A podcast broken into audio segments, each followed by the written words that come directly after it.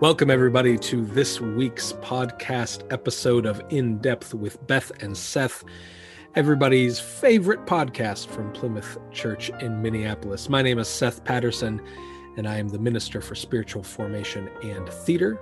And I am joined, as always, by my friend and colleague, Beth Hoffman Faith. Woo! Yeah. Hello, everyone. Well, thanks, Seth. Wow. Yeah, cheers. This Applause time. and cheers. Yeah, we're like getting big. I am Beth Hoffman Faith, and I am the Minister for Congregational Care and Worship at Plymouth Congregational Church. It's always a delight to talk about what happened the day before. Yeah, so we are talking about the sermon yesterday, uh, preached by our new colleague, DeWayne Davis and this is his second sermon at Plymouth, and it is called A Witness to Glory, preached on January 10th, 2021. And the text was Matthew 2, 1 through 12, and that is uh, a pretty well known uh, scripture about the wise guys, or wise men, or magi, or, you know, they, they, they go by lots of names. DeWayne likes to call them the stargazers. The I like stargazers. That. I like mm-hmm. that too. So that is the setup for this conversation. We are glad you are here with us. We recorded this sermon on Thursday the 7th. On Wednesday the 6th, there was a happening at the US Capitol that occupied everybody's attention. And so DeWayne had to, he had written his sermon and based on the insurrection at the Capitol, had to shift it. And that is something that we have to do sometimes. We cannot ignore. That's right. And we've talked about this before that because we're not live, because we record several days before worship is seen, there is a span of time where things can happen. I remember, I'll never forget, I preached the Sunday after George Floyd was murdered. It was Pentecost Sunday, but we recorded on Thursday. And if you remember the events of that week, you know a lot happened on Thursday and Friday and Saturday uh, before that Sunday. And so we had to basically give a disclaimer at the beginning of worship. And certainly I did before I preached that sermon, just to recognize the fact that we can only address what we know at the moment. And... We can't see the future, Beth? did you not learn that in no. seminary? That was, yes, added to the list of things they don't teach you in seminary. You cannot read telling. the future. Yes. And I know that because obviously the three of us had a lot of conversation on Wednesday afternoon and we're developing our own statement to put out by early evening that DeWayne was returning to his sermon to see how and what uh, he needed to redo or revamp or rewrite. I remember many years ago when I was working at Rockefeller Chapel at the University of Chicago, there was a terrorist attack in Paris that happened for us, happened or was being reported on like a Saturday night. And and needing to spend all night trying to figure out what this new thing was. Does it fit into what was what I was trying to say before? do I need to rewrite something? And and that was uh yeah, we, we are called to respond to the things that happen, even if they happen right before. Right. I know a lot of my clergy friends were sort of tossing out everything they had planned for that Sunday and uh, and then having to rewrite or redo or or sometimes I know that I have been in in churches where something major has happened in the day or two before a Sunday and I have to just come to the pulpit as I am and speak from my heart and depend less on a prepared manuscript and more about how to respond in the moment, which is another loss in this time of pandemic and the way, oh, you know, no longer having in person worship. We all recognize that's one of the many losses in this time. And still, DeWayne preached a powerful sermon and was able to speak very eloquently at the beginning of the sermon in response to the insurrection on Wednesday, which I really appreciated.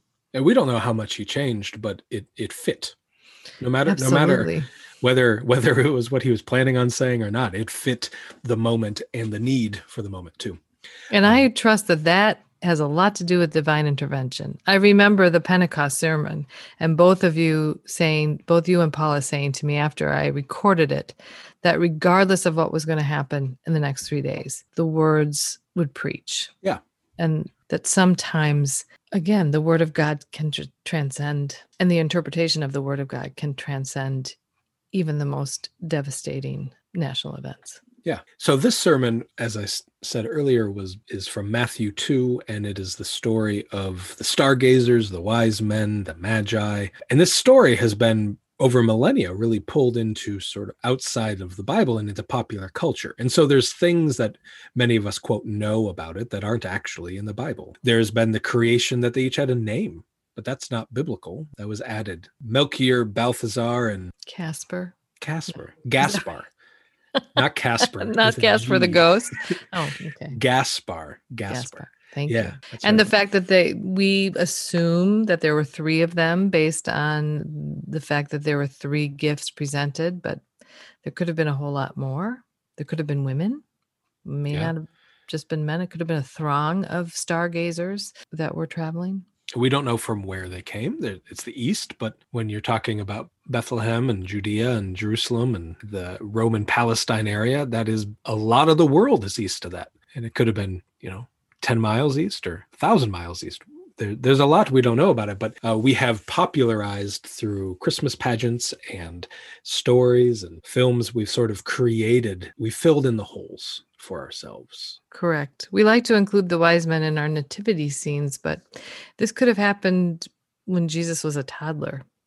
Uh, may not have happened, this story may not have happened right after his birth, but sometime later. But we like to think that all these events sort of happened rapidly in quick succession.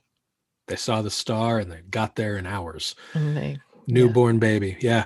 And then this year with the it was being called the Christmas star, where Jupiter and Saturn were close to each other, so it was a very bright light, and it hadn't happened for 800, 800 years. years. Yes, and then 800 years before that was still not the time when Jesus may have been born, but it gets closer. And so, what is that? There was a lot of talk that that was like the Christmas star. One of the things that I've always sort of bemused about the story is that the travelers they wind up in Jerusalem. They kind of miss the mark, uh, and that's where they encounter King Herod, even though that's really not where the star was. So they detoured. And that gets to the to what I think DeWayne was uh, was talking about. He was focusing on the idea of epiphany and how often we go looking in the halls of power, in the to the many King Herods of our many ages. We and we go to them for epiphany, but it's not there that we find it. We find it in a newborn baby. We find it in poverty. We find it on the margins. We find it in the unexpected places of our world and not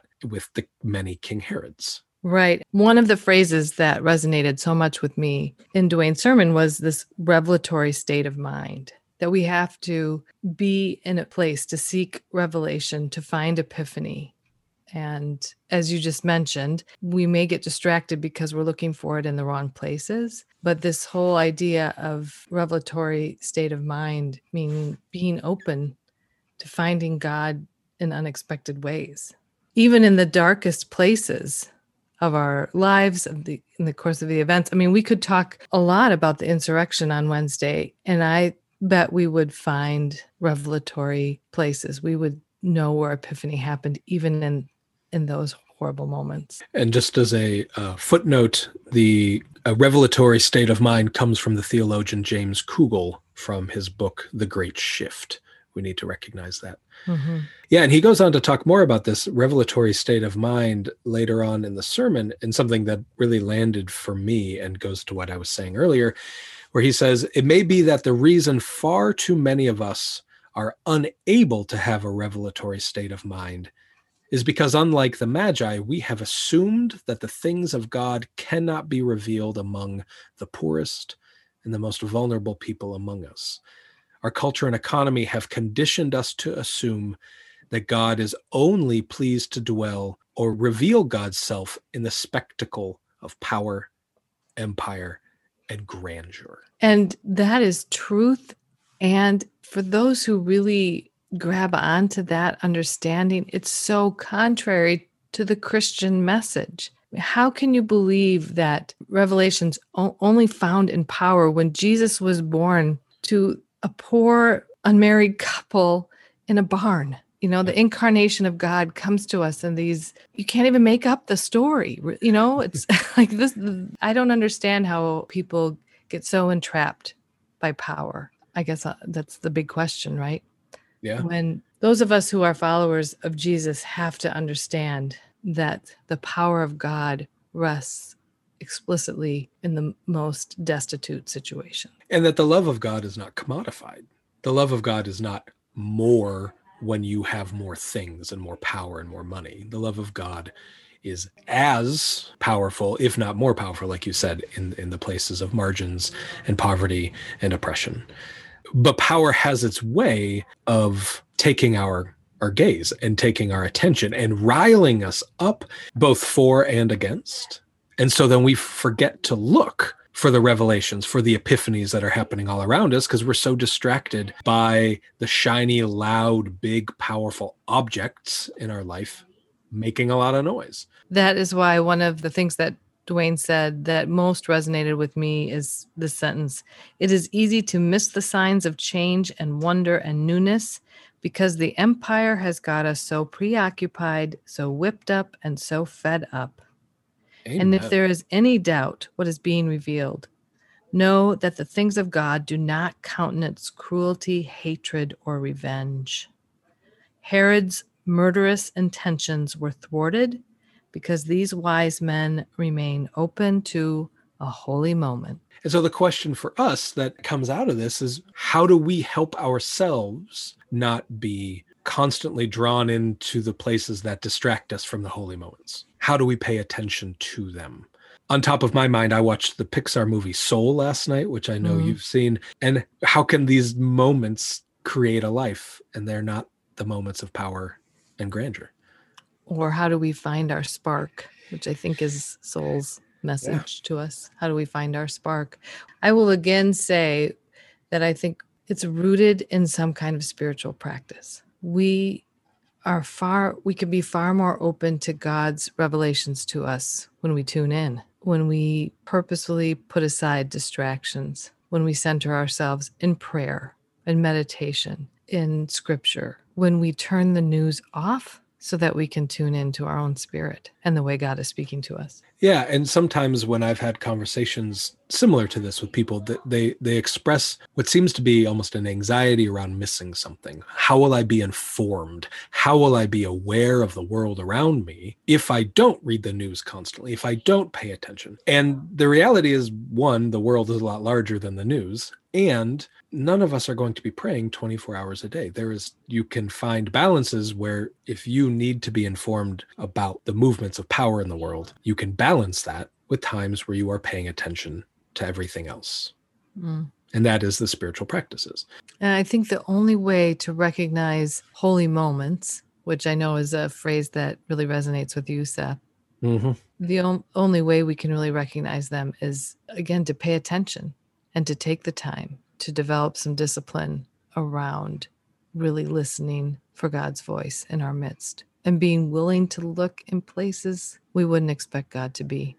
One of my favorite questions to ask always in any situation is where is God in the midst of this? Mm-hmm. I think that's what DeWayne is inviting us to consider in this sermon. I think that's the message of epiphany. You know, epiphany means to make manifest, to make something real. And we're called as followers of Jesus to make the light of Jesus real in this time of epiphany. And how do we do that? We have to be willing to go where God is leading us. In this series that we are doing until Lent, we seem to we're talking about calling.